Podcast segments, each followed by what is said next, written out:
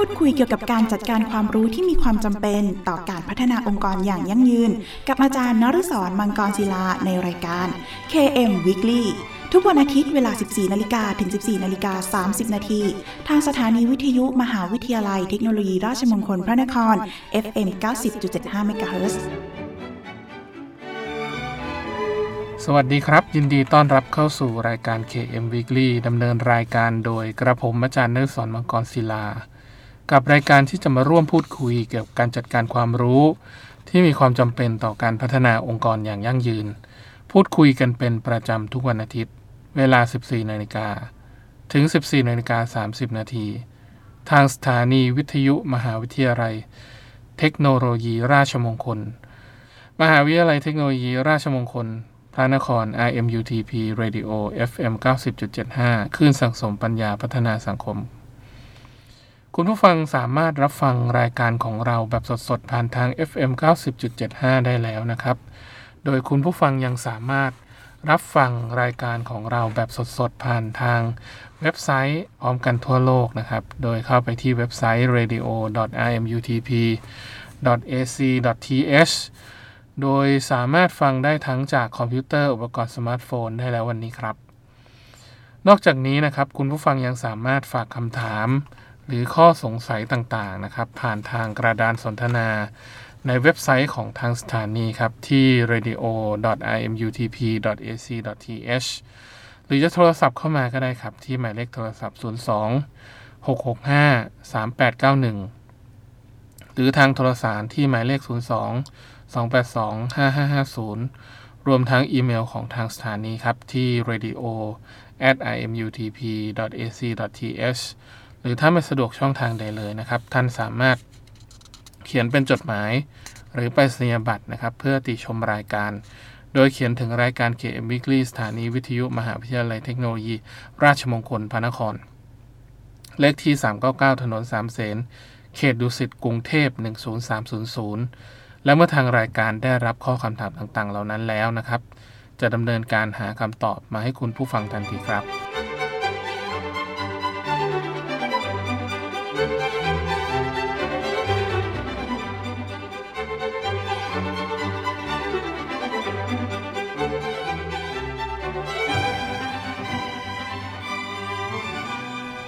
ทุกวันอาทิตย์เราจะกลับมาอัปเดตประเด็นที่สำคัญเกี่ยวกับการจัดการความรู้นะครับ โดยที่ในสัปดาห์นี้เราจะมาอัปเดตกันในเรื่องของการวัดผล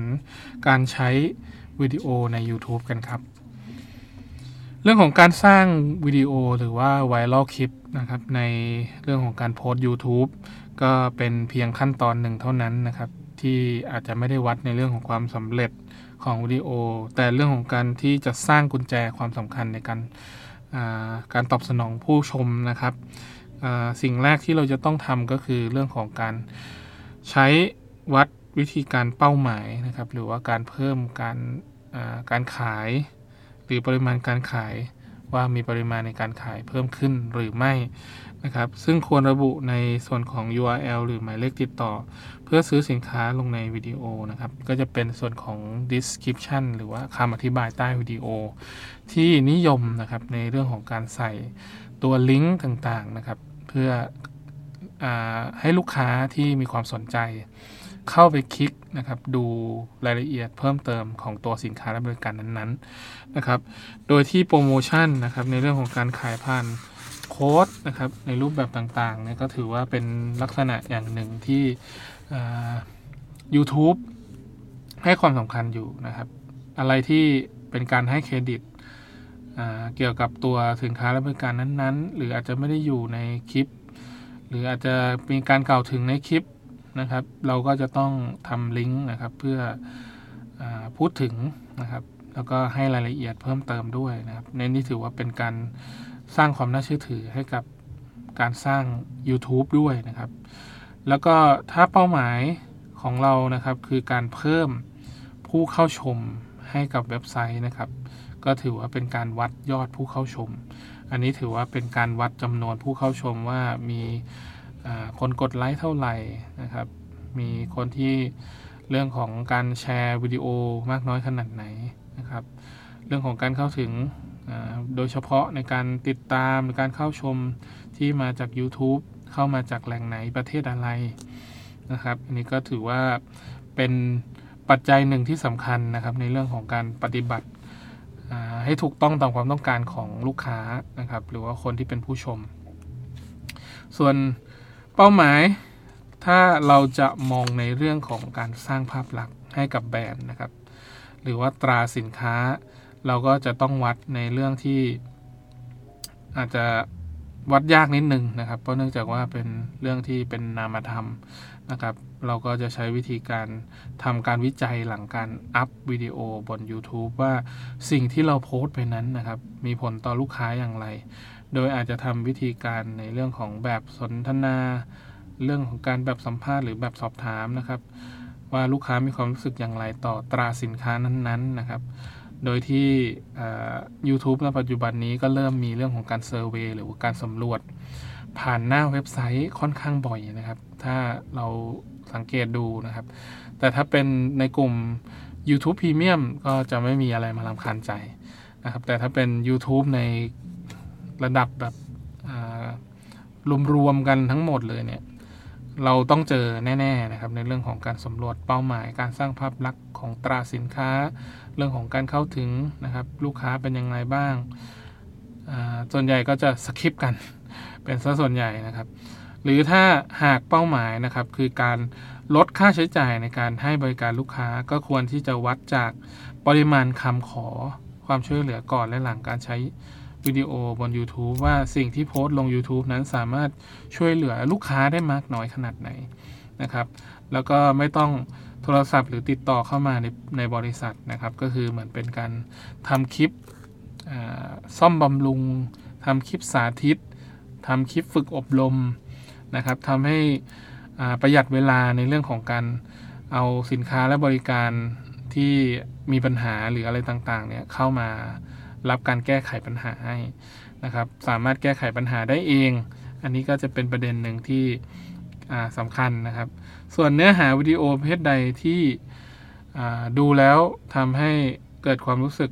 ดีแล้วก็ประสบความสำเร็จ แล้วก็ตรงตามเป้าหมายมากที่สุดนะครับ โดยวิดีโอที่จะประสบความสำเร็จได้นั้นขึ้นอยู่กับเรื่องของการสร้างเนื้อหาประเภทนะครับ ว่าประเภทใดที่บริษัทสามารถผลิตขึ้นมาได้ มีทางเลือกหลายอย่างที่จะทำให้ทราบได้ว่าวิดีโอประเภทใด ที่ควรจะนำเสนอบน YouTube นะครับ ซึ่งไม่ควรเป็นวิดีโอที่ลักษณะทั่วไปหรือในทุกเหตุการณ์นะครับ แต่ควรจะเป็นวิดีโอที่สามารถทำให้บรรลุเป้าหมายได้ในทุกมุมมองที่แตกต่าง หรือวิดีโอที่สามารถสร้างเพื่อความหลากหลายนะครับในรูปแบบต่างๆ ตามสถานการณ์หรือสภาพแวดล้อมที่เกิดขึ้นนะครับ ซึ่ง content creator ในปัจจุบันนี้ก็ใช้วิธีการนี้ค่อนข้างเยอะนะครับ ตามสถานการณ์ที่เกิดขึ้นนะครับ ตามรูปแบบที่เกิดขึ้นอย่างเช่น อุบลราชธานีน้ำท่วมนะฮะ content creator บางคนก็ไปบริจาคของ แล้วก็ทำคลิปไปด้วย อันนี้ก็ถือเป็นวิธีการหนึ่งที่บรรลุเป้าหมายนะครับ ในเรื่องของการทำ YouTube นะครับ หรือลักษณะการทำโฆษณาซ้ำนะครับ ก็จะเป็นรูปแบบที่ หลายบริษัทใช้ประโยชน์จาก YouTube นะครับ อย่างเช่นเพื่อโฆษณาสินค้าและบริการที่มีเนื้อหาเดียวกับโฆษณาที่ปรากฏบนโทรทัศน์ ก็นำเอาแอดหรือการโฆษณานะครับที่อยู่ในช่องทางสื่อหลัก เข้ามาใช้การบริการนะครับในส่วนของ YouTube ด้วยนะครับ ถือว่าเป็นการโฆษณาซ้ำที่เกิดขึ้นเนื่องจากผู้ชม YouTube ส่วนใหญ่ก็จะต้องที่ต้องการเห็นเนื้อหาที่ แตกต่าง แต่ถามว่าในส่วนของการทำโฆษณาซ้ำบางครั้งคนก็ยังมีคนที่อยากดูอยู่นะครับ โดยเฉพาะกลุ่มที่เป็น Baby Boom นะฮะ อย่างเช่นกลุ่ม Gen X นะครับ หรือ Gen Y ต้นๆ เนี่ย ก็จะมีเรียกว่าโฆษณาในดวงใจของตัวเองที่เกิดขึ้นนะครับ อย่างเช่นพวกโฆษณาเก่าๆ เบียร์สิง หรือโฆษณาอะไรก็แล้วแต่ที่มันรู้สึกว่าเฮ้ยมันย้อนความทรงจำของตัวเองได้ อันนี้ก็ถือว่ามีคุณค่านะครับ ถามว่าการลงโฆษณาซ้ำบางครั้งก็มีประโยชน์ บางครั้งก็ไม่มีประโยชน์นะครับ บางครั้งถ้าเป็นกลุ่มไอ้พวกเจนใหม่ๆ พวกเจน Y เจน X เจน Alpha เจน Beta เนี่ย ถือว่าเป็นเจเนอเรชันที่อาจจะไม่ได้ลึกซึ้งเกี่ยวกับตัวโฆษณาเก่าๆเท่าไหร่นะครับ แต่ถ้าเป็นในรุ่น Baby Boom หรือ Gen X ที่ผมว่าเนี่ย ถือว่ามีประโยชน์นะครับ สามารถสร้างไรายได้ได้เหมือนกันนะ สามารถนำมารวมแล้วก็มองให้เห็นถึงเรื่องของการทำโฆษณาที่เกิดขึ้นนะครับ อย่างเช่นโฆษณาสาระ infomercial เนี่ยหนึ่งในวิธีในเรื่องของโฆษณาบน YouTube ที่เกิดขึ้นนะครับ ก็ถือว่าเป็นการแฝงความรู้ความน่าสนใจที่เกิดขึ้น เป็นการทำโฆษณาที่เรียกว่าโฆษณาสาระ นะครับที่เรียกว่า infomercial นะครับอันนี้เป็นคำค่อนข้างใหม่ที่เกิดขึ้นจากเรื่องของการทำโซเชียลมีเดียนะครับที่เกี่ยวข้องกับเรื่องในเชิงพาณิชย์ที่เรียกว่า social commerce แล้วก็ส่วนของการโฆษณาการทำกระเป๋า handmade ด้วยตนเองนี่ก็ถือว่าเป็นวิธีการทำตั้งแต่เริ่มต้นในผลิตภัณฑ์นะครับ แล้วก็ท้ายสุดเป็นการโฆษณาเรื่องของเครื่องเย็บหรืออุปกรณ์ที่ใช้ในการทำกระเป๋า หรือแม้แต่โฆษณาบนกระเป๋านะครับ หรือว่าลงวิธีการวาดภาพแบบดิจิตอลนะครับ มีการวาดภาพแบบสดๆนะครับ ผ่านทาง Facebook Live ผ่านทาง YouTube ไลฟ์นะครับ อันนี้ก็ถือว่าค่อนข้างน่าสนใจนะครับ ในการทำ content creator หรือการใช้เมาส์ปากกา การโฆษณา ในกลุ่มของการใช้โปรแกรมในการวาดภาพ นะครับสำหรับคนที่ไม่มีความสามารถพอที่จะวาดภาพเหมือนได้ขนาดนั้นนะครับ ก็จะมีแอปพลิเคชันมาโฆษณาแทรก อันนี้ก็ขึ้นอยู่กับการจัดบริหารจัดการการโฆษณาของผู้ที่เป็นเจ้าของของ YouTube แต่คนที่เป็นเจ้าของวิดีโอคลิปเนี่ย เราก็จะต้องคัดกรองด้วยนะครับ มันก็จะมีการอนุญาตไม่อนุญาตว่าจะให้มี ad อยู่ใน YouTube ของตัวเองหรือไม่นะครับ ส่วนใหญ่ถ้ามี ad ก็จะมีค่าตอบแทนให้นะครับ ส่วนวิดีโอเพื่อการศึกษานะครับวิดีโอตัวนี้ก็ทำให้ YouTube อยู่ได้แล้วก็โด่งดังด้วยนะครับ เพราะเนื่องจากว่ามีเรื่องของการสอนวิธีการทำอะไรต่างๆที่เกิดขึ้นค่อนข้างน่าสนใจนะครับ แล้วก็ทำให้ทุกคนเนี่ยเข้ามาฝึกฝนเรียนรู้นะครับ วิธีการทำต่างๆนะครับ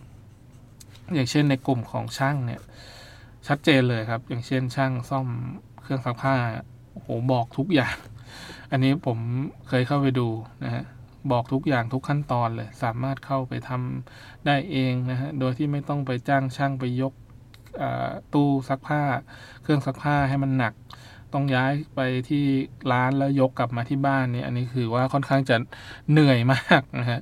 อันนี้ถือว่าวิดีโอเพื่อการศึกษาเนี่ยถือว่าเป็นการตอบโจทย์มากเลยใน YouTube นะครับ อันนี้ก็ถือว่า YouTube เป็นสิ่งสำคัญอย่างหนึ่งในเรื่องของการทำสื่อสังคมออนไลน์ในปัจจุบันด้วยครับ รับฟังเพลงเพราะๆจากทางรายการ KM Weekly สักครู่ครับ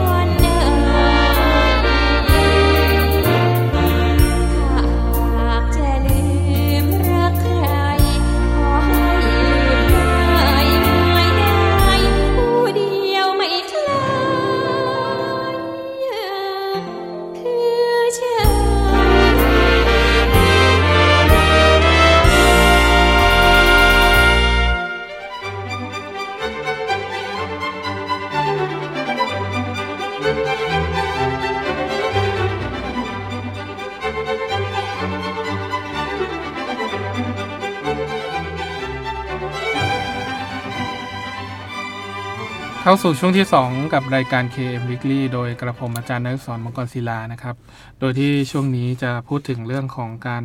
ใช้ YouTube ขององค์กรในปัจจุบันกันครับ ในเรื่องของการสร้างเนื้อหาในวิดีโอนะครับ เปรียบเสมือนได้กับเรื่องของการทำให้เกิดรูปลักษณ์หรือภาพลักษณ์ที่ดีนะครับ เหมือนเป็นใบหน้าของ บุคคลในการทำการตลาดนะครับ เราก็จะต้องสร้างให้ดูดีมีภาพลักษณ์ที่สวยงามไว้นะครับ โดยที่จะช่วยให้ผู้ใช้งานสามารถกำหนดอารมณ์และโทนนะครับ ที่ต้องการสื่อไปยังผู้ชมนะครับ ในการสร้างบรรยากาศในการติดตามนะครับ ในการแสดงเนื้อหาบนโซเชียลมีเดีย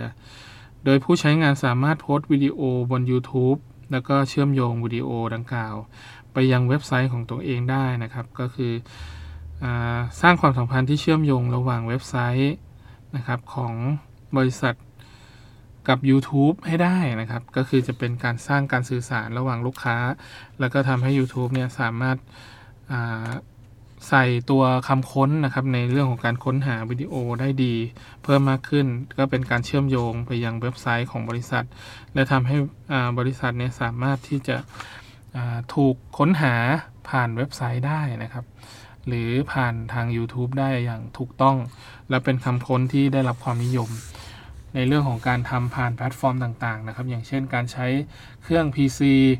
แท็บเล็ตนะครับหรือว่าโทรศัพท์มือถือรวมไปถึงแอปพลิเคชัน แล้วก็เบราว์เซอร์ต่างๆนะครับการทำโฆษณาผ่าน YouTube หรือว่า TrueView นะครับที่สามารถกำหนดให้ผู้ใช้งานได้จากการแบ่งข้อมูล ลักษณะส่วนบุคคลออกเป็นข้อมูลย่อยๆนะครับ อนอกจากนั้นนะครับ YouTube ยังเพิ่มระดับชั้นของการกำหนดเป้าหมาย โดยใช้พฤติกรรมหรือความชอบส่วนบุคคลนะครับ ซึ่งได้มาจากการทำประวัติการค้นหาข้อมูลของผู้ใช้งานนะครับ โดยโฆษณา YouTube จะสร้างขึ้นมาเพื่อให้แชร์ออกไปได้ให้ได้นะฮะหรือที่เรียกว่าเกิดฟังก์ชันที่เรียกว่า call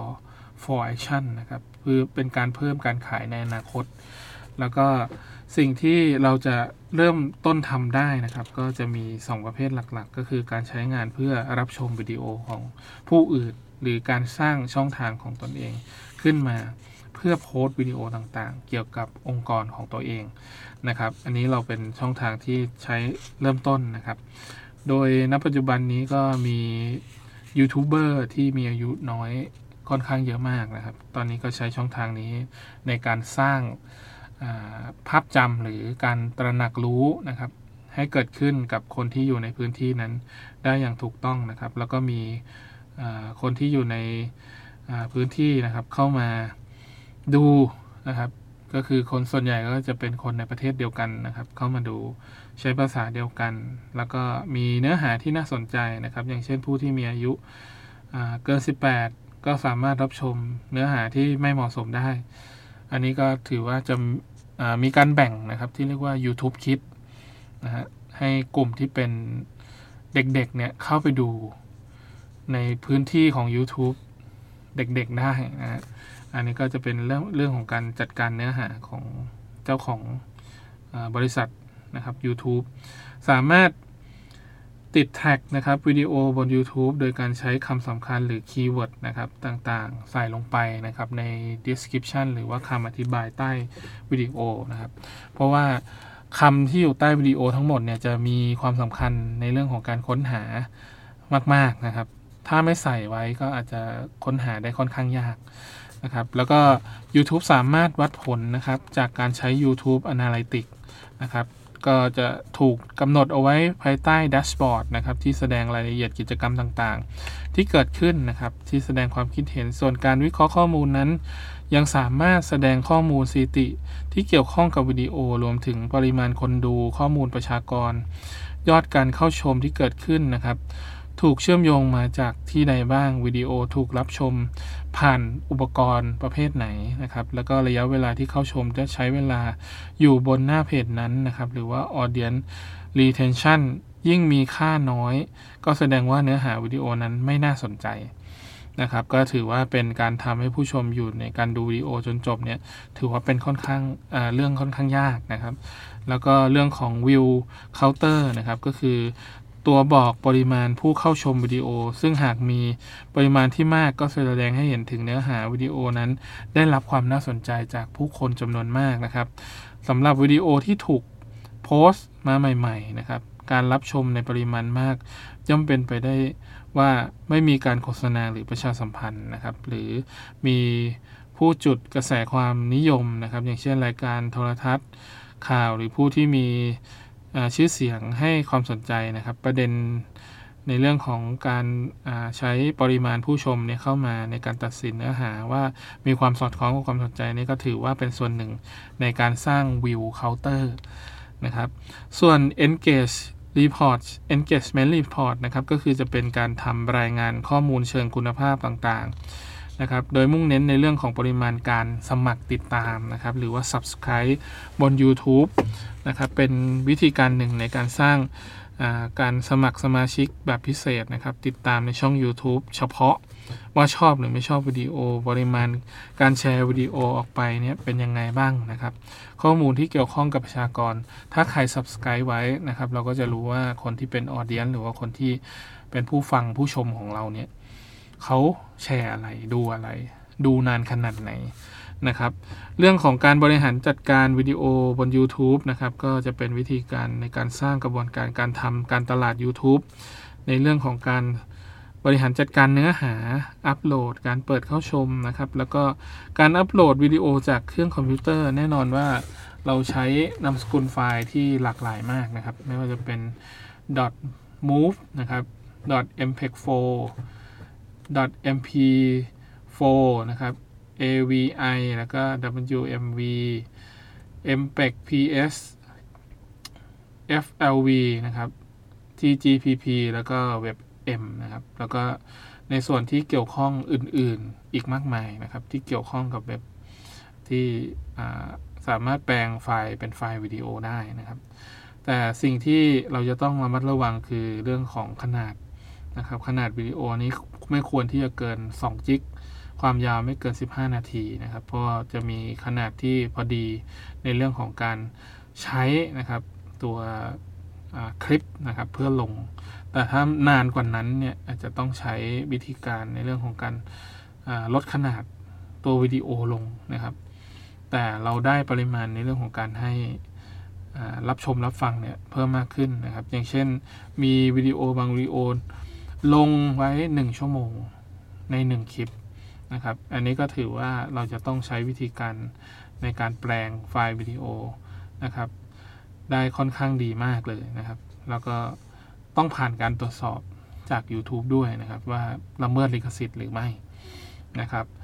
แล้วก็ใช้วิธีการเหล่านี้นะครับ เพื่อทำการป้อนข้อมูลเกี่ยวกับวิดีโอ อย่างเช่นเนื้อหาภายในวันที่เท่าไหร่ระดับการเข้าชม การติดแฮชแท็กนะครับ แล้วก็เรื่องของทำแนวนะครับทำเนียวก็เป็นวิธีการใส่เหมือนหน้าปกนะครับ หน้าปกหนังสือ ให้เราเห็นว่าเนื้อเนื้อเรื่องนะครับในบางส่วนเนี่ยเป็นอย่างไรบ้างนะครับ เราสามารถเลือกทำเนลหรือว่า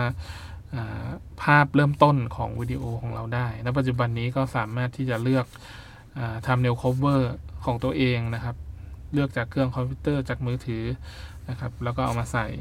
แล้วก็เรื่องของหัวเรื่องนะครับจำเป็นอย่างยิ่งเลยควรที่จะต้องใส่นะครับ ให้ชัดเจนนะครับ ภาษาไทยก็ภาษาไทยให้ชัดๆภาษาอังกฤษภาษาที่ภาษาอังกฤษชัดๆเลยนะครับ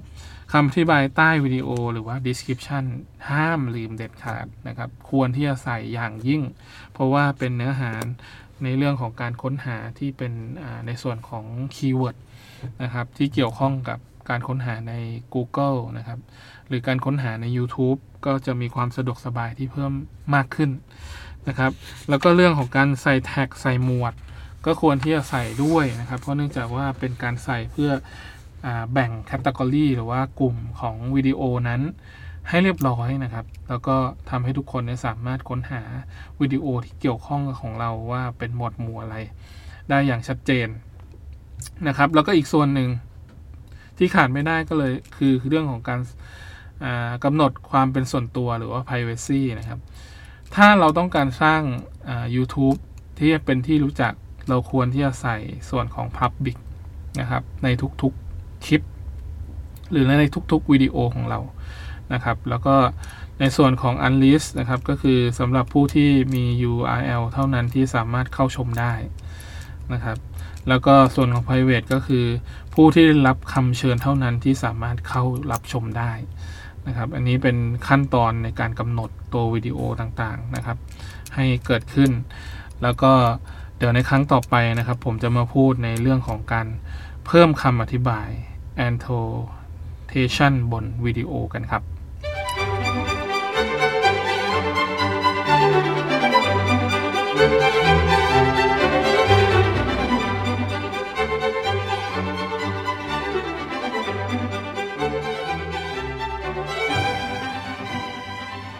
มาถึงช่วงสุดท้ายของรายการแล้วนะครับ คุณผู้ฟังสามารถ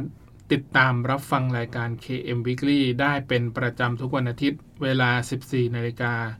ถึง 14นาฬิกา30 นาที และถ้าหากมีข้อสงสัยต่างๆนะครับ รวมถึงอยากติชมแนะนำรายการนะครับ คุณผู้ฟังก็สามารถโทรศัพท์เข้ามานะครับ ที่หมายเลขโทรศัพท์ 02 665 3891 หรือทางโทรสารหมายเลข 02 282 5550 รวมทั้งอีเมลนะครับ radio at rmutp ac th นะครับ แล้วก็ทางจดหมายหรือประสิญญบัตรนะครับ โดยเขียนถึงรายการ KM Weekly สถานีวิทยุมหาวิทยาลัยเทคโนโลยี ราชมงคลพระนคร เลขที่ 399 ถนนสามเสน เขตดุสิตกรุงเทพ 10300 และกลับมาติดตามรับฟัง KM Weekly ได้ใหม่นะครับ ทุกวันอาทิตย์เวลา 14นาฬิกาถึง 14นาฬิกา30 นาทีนะครับ ขอบคุณสำหรับการติดตามรับฟังสำหรับวันนี้ต้องขอลาคุณผู้ฟังไปก่อนนะครับ พบกันใหม่ตอนต่อไปวันนี้ สวัสดีครับ ร่วมพูดคุยเกี่ยวกับการจัดการความรู้ที่มีความจำเป็นต่อการพัฒนาองค์กรอย่างยั่งยืน กับอาจารย์นฤศรมังกรศิลาในรายการ KM Weekly ทุกวันอาทิตย์เวลา 14 นาฬิกาถึง 14 นาฬิกา 30 นาที ทางสถานีวิทยุมหาวิทยาลัยเทคโนโลยีราชมงคลพระนคร FM 90.75 MHz